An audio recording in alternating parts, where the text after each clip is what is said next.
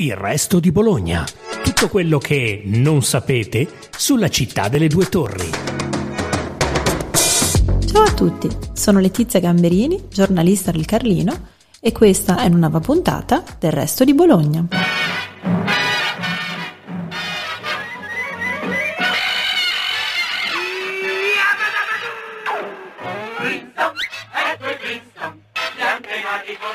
Sono le cause che hanno portato alla scomparsa dell'uomo di Neanderthal?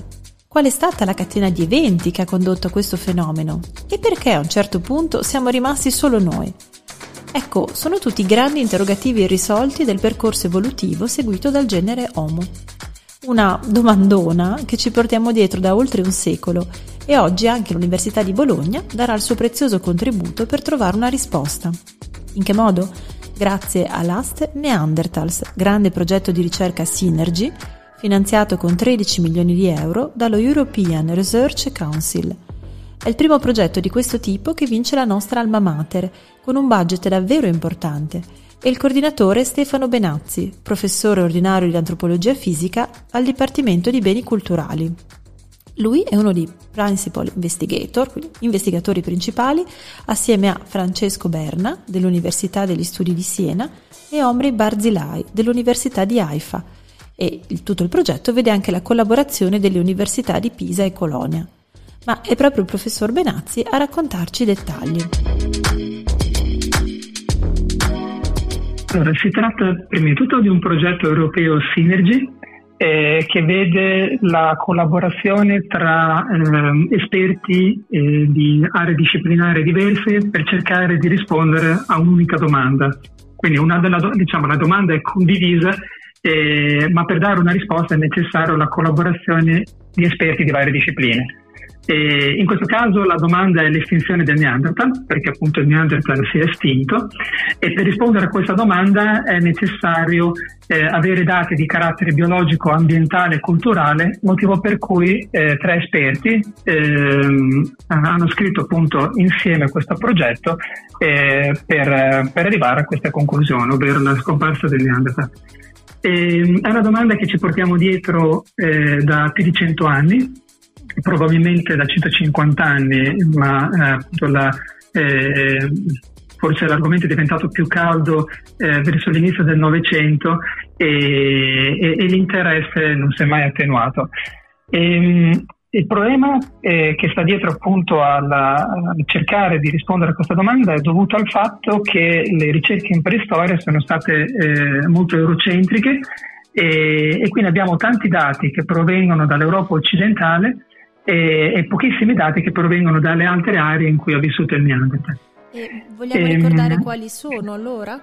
Sì, allora, ehm, il Neanderthal prima di tutto è una, è una specie umana ehm, che è vissuta da 400.000 anni circa fa fino a 40.000 anni fa e copriva un territorio molto vasto che va dal Portogallo fino ai Monti Altai in Siberia, quindi un'estensione enorme, e dal nord dell'Europa fino a circa eh, Israele. Quindi questo per dare eh, un'indicazione sulla, sul range geografico in cui abbiamo eh, resti neandertaliani.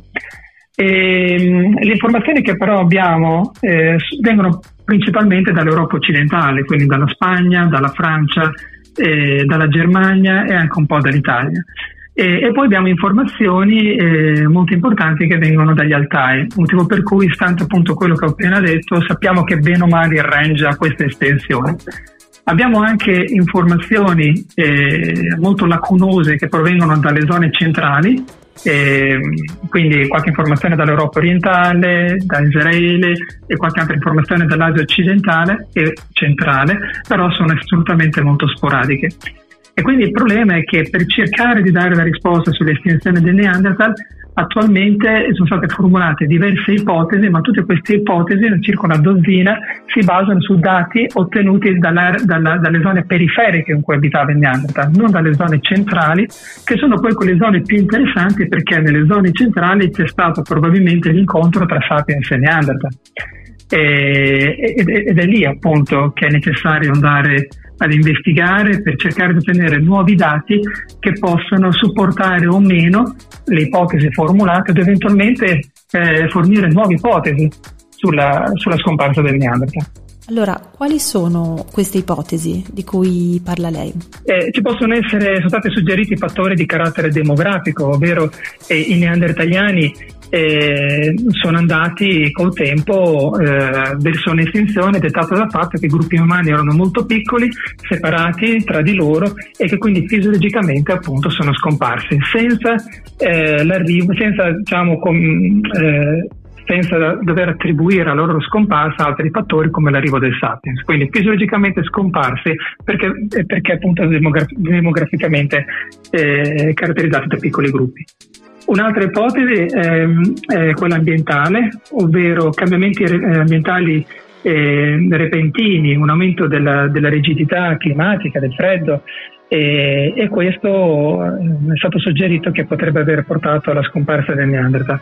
Oppure recentemente, sempre dal punto di vista ambientale, è stato suggerito un aumento delle radiazioni cosmiche proprio in corrispondenza della scomparsa del Neanderthal che avrebbe sfavorito i neandertaliani eh, ed eventualmente altri gruppi umani che vivevano contemporaneamente al Neanderthal e, e invece non avrebbe interessato il Sapiens che poi appunto sarebbe rimasta l'unica specie umana eh, sopravvissuta a questi eventi eh, ambientali molto particolari.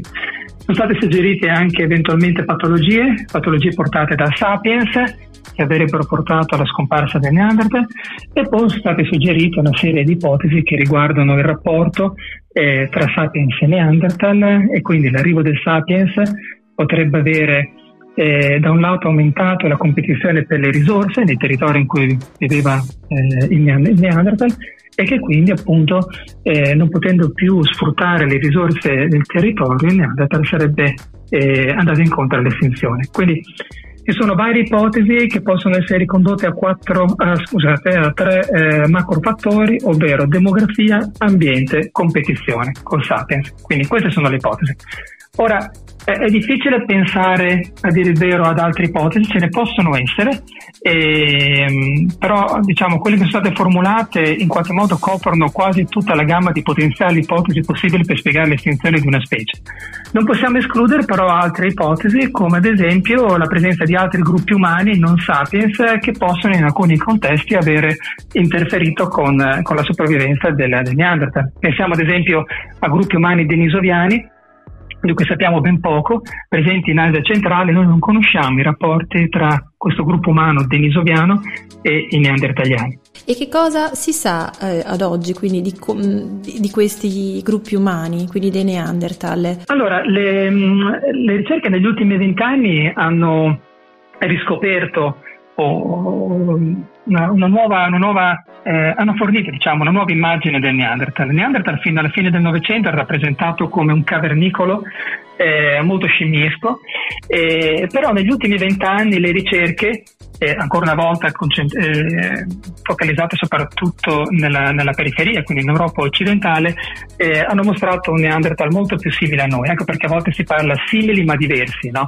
eh, perché appunto avevano una cultura molto sofisticata, caratterizzata non soltanto da strumenti litici ma anche da altri strumenti di natura più organica, e al tempo stesso immanicavano gli strumenti litici, quindi utilizzavano dei collanti, in certi contesti eh, eh, sono presenti anche ornamenti che lasciano pensare a capacità cognitive molto più simili alle nostre. Ehm, e utilizzavano appunto le, le, le, gli spazi abitativi in modo abbastanza accorto, quindi riusciamo a, a, a riconoscere aree dedite a diverse attività eh, appunto nelle zone in cui abitavano, quindi eh, effettivamente sono molto più simili a noi di quanto eh, si pensava eh, verso la fine eh, del secolo scorso, tant'è che quando si trovano resti umani eh, in contesti paleolitici datati circa 60.000 anni fa, soprattutto in Asia occidentale, nel vicino Oriente, ehm, o perlomeno mm, lo, lo riformulo, quando non si trovano resti umani in contesti paleolitici datati circa su 60.000 anni fa nel vicino Oriente, non sappiamo se possono essere attribuiti a Sapiens e a Neanderthal perché appunto facevano circa le stesse cose. Poi le differenze si hanno invece tra i 45 e i 40 mila anni fa, quando, quando, appunto qualcosa cambia e, e lì nella, maggi- nella, maggior parte dei casi quando troviamo queste, queste, culture diverse, caratteristiche del paleolitico superiore, caratteristiche del sapiens del paleolitico superiore, in effetti non troviamo resti neandertaliani.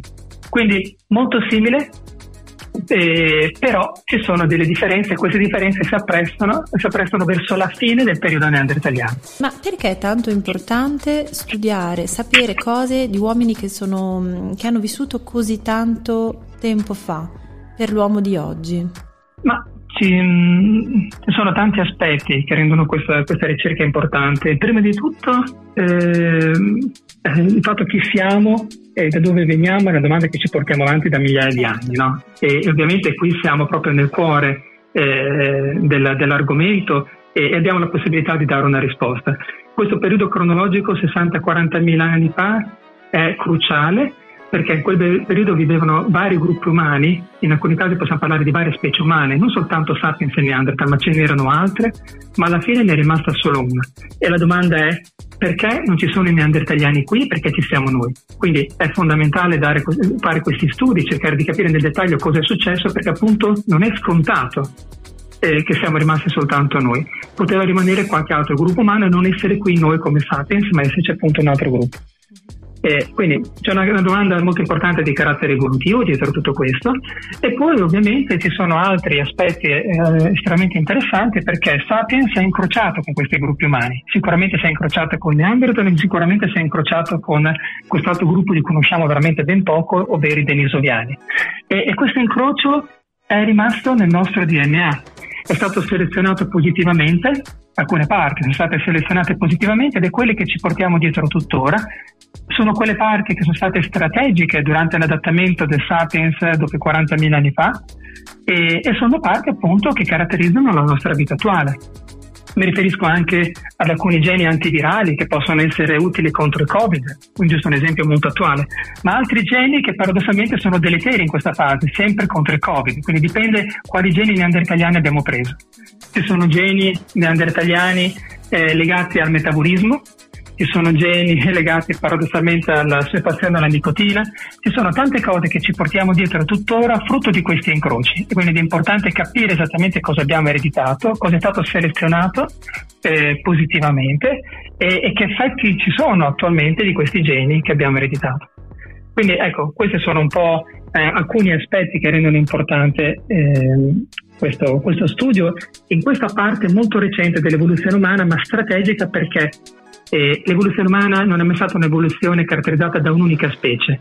Eh, sappiamo che l'evoluzione funziona un po' a cespuglio, ci sono vari gruppi, varie specie e, e, questo era vero anche tra 60 e 40 mila anni fa. Soltanto ora, per la prima volta, l'uomo sapiens è solo, cioè da 40.000 anni in poi siamo rimasti soli. Tutto si è giocato lì, tra i 60 e i 40 mila, e quindi appunto per cercare di capire esattamente cosa è successo bisogna guardare nel dettaglio questo periodo cronologico. Come si svilupperà questo progetto nell'immediato, ovviamente anche quello che è il ruolo dell'Università di Bologna? Sì, allora, ehm, come, accennavo un po' all'inizio, siamo tre eh, investigatori principali, tradotto in italiano Principal Investigator, quindi siamo tre investigatori principali, eh, io, eh, Francesco Berna dell'Università di Siena e Omeri Barzilai dell'Università di, di Haifa. Io mi occupo dell'aspetto biologico, Francesco Berna dell'aspetto paleoambientale e collega israeliano Omri Barzilai dell'aspetto culturale. Eh, andremo a lavorare in siti strategici che si trovano eh, nel cuore dell'areale di distribuzione del Neanderthal e quindi prenderemo in considerazione eh, aree del, dell'Europa orientale, sud-orientale, Asia occidentale e centrale. E in questa area molto vasta abbiamo individuato circa 30 siti archeologici e noi andremo a lavorare in questi 30 siti archeologici scavando ovviamente e ottenendo tutta una serie di materiali, di, di materiale archeologico, eh, sedimentologico, eh, osteologico, quindi anche ossa, e dipendentemente dalle nostre rispettive expertise, competenze, eh, studieremo il materiale eh, che troviamo durante questi scavi. E quindi eh, il collega Omri si occuperà eh, dello studio culturale della, della, della, litica, degli strumenti di pietra utilizzati da questi gruppi umani, neandertaliani o eventualmente i primi sapiens che sono arrivati nei contesti che ho appena menzionato. Il collega paleoambientalista studierà pollini, carboni, eh, tutto quello che serve per ricostruire il paleoambiente e io mi occuperò dello studio delle ossa, dell'aspetto, eh, della, dell'aspetto sì, della, della, ricostruzione tassonomica delle faune, eventuali resti umani, eh, studio del DNA, eh, sempre da materiali che provengono da questi siti. E poi metteremo tutti insieme. Metteremo tutti insieme per cercare di capire quali sono stati gli eventi ehm, intercorsi nel periodo 60-40 mila anni fa e che rapporto ci può essere tra questi eventi e la scomparsa degli anni. La speranza ovviamente di trovare resti umani perché eh, i resti umani sono veramente pochi, eh, però trovare resti umani ed essere in grado di estrarre il DNA ci permette di capire prima di tutto se siamo di fronte a dei neandertaliani o altri gruppi umani e poi eh, valutare la presenza di incroci tra sapiens e Neanderthal eh, o ehm, tra Neanderthal ed altri gruppi umani appunto e, ehm, e, ed entrare nel dettaglio eh, appunto in questo, in questo cioè, diciamo, affinare ulteriormente la, la, nostra maglia cronologica e cercare da 60 a 40 mila anni fa di restringere ed arrivare nel periodo cruciale 45-40 dove eh, effettivamente poi scompaiono e, e, rimaniamo soltanto noi. Quindi questo è un po' diciamo, la, la, struttura della, di questo grande progetto europeo.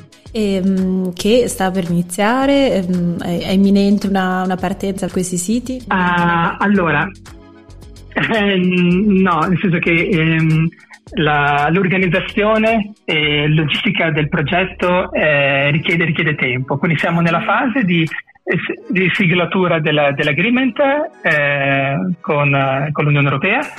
E il progetto inizierà ufficialmente il primo giugno 2024 e è previsto ehm, un kick-off meeting, quindi una, una, un incontro di avvio del progetto con i collaboratori, perché ovviamente ci sono tanti collaboratori, ciascuno per, per, per i paesi coinvolti nel, nel progetto, e, e, quindi ci sarà questo eh, eh, meeting di avvio progetto eh, che prevediamo di fare la prima settimana di ottobre e in quella sede noi definiremo con i collaboratori eh, il calendario per le campagne di scavo che verranno fatte a partire dal 2025 e, quindi, ecco, e poi appunto eh, oltre a organizzare questo meeting di avvio, dal primo giugno iniziamo a assumere personale, quindi eh, eh, post dottorandi e dottorandi, eh, e quindi questo richiede tempo perché noi contiamo di assumere circa 34 post dottorandi e dottorandi, quindi un numero veramente molto grande, e questo appunto richiede tempo. Eh sì, è veramente molto, è un progetto enorme.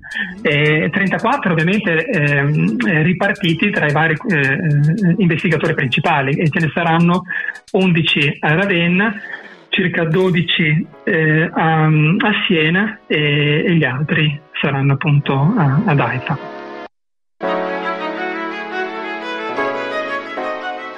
Grazie per averci ascoltati. Continuate a seguire Il Resto di Bologna, il podcast della redazione del Resto del Carlino.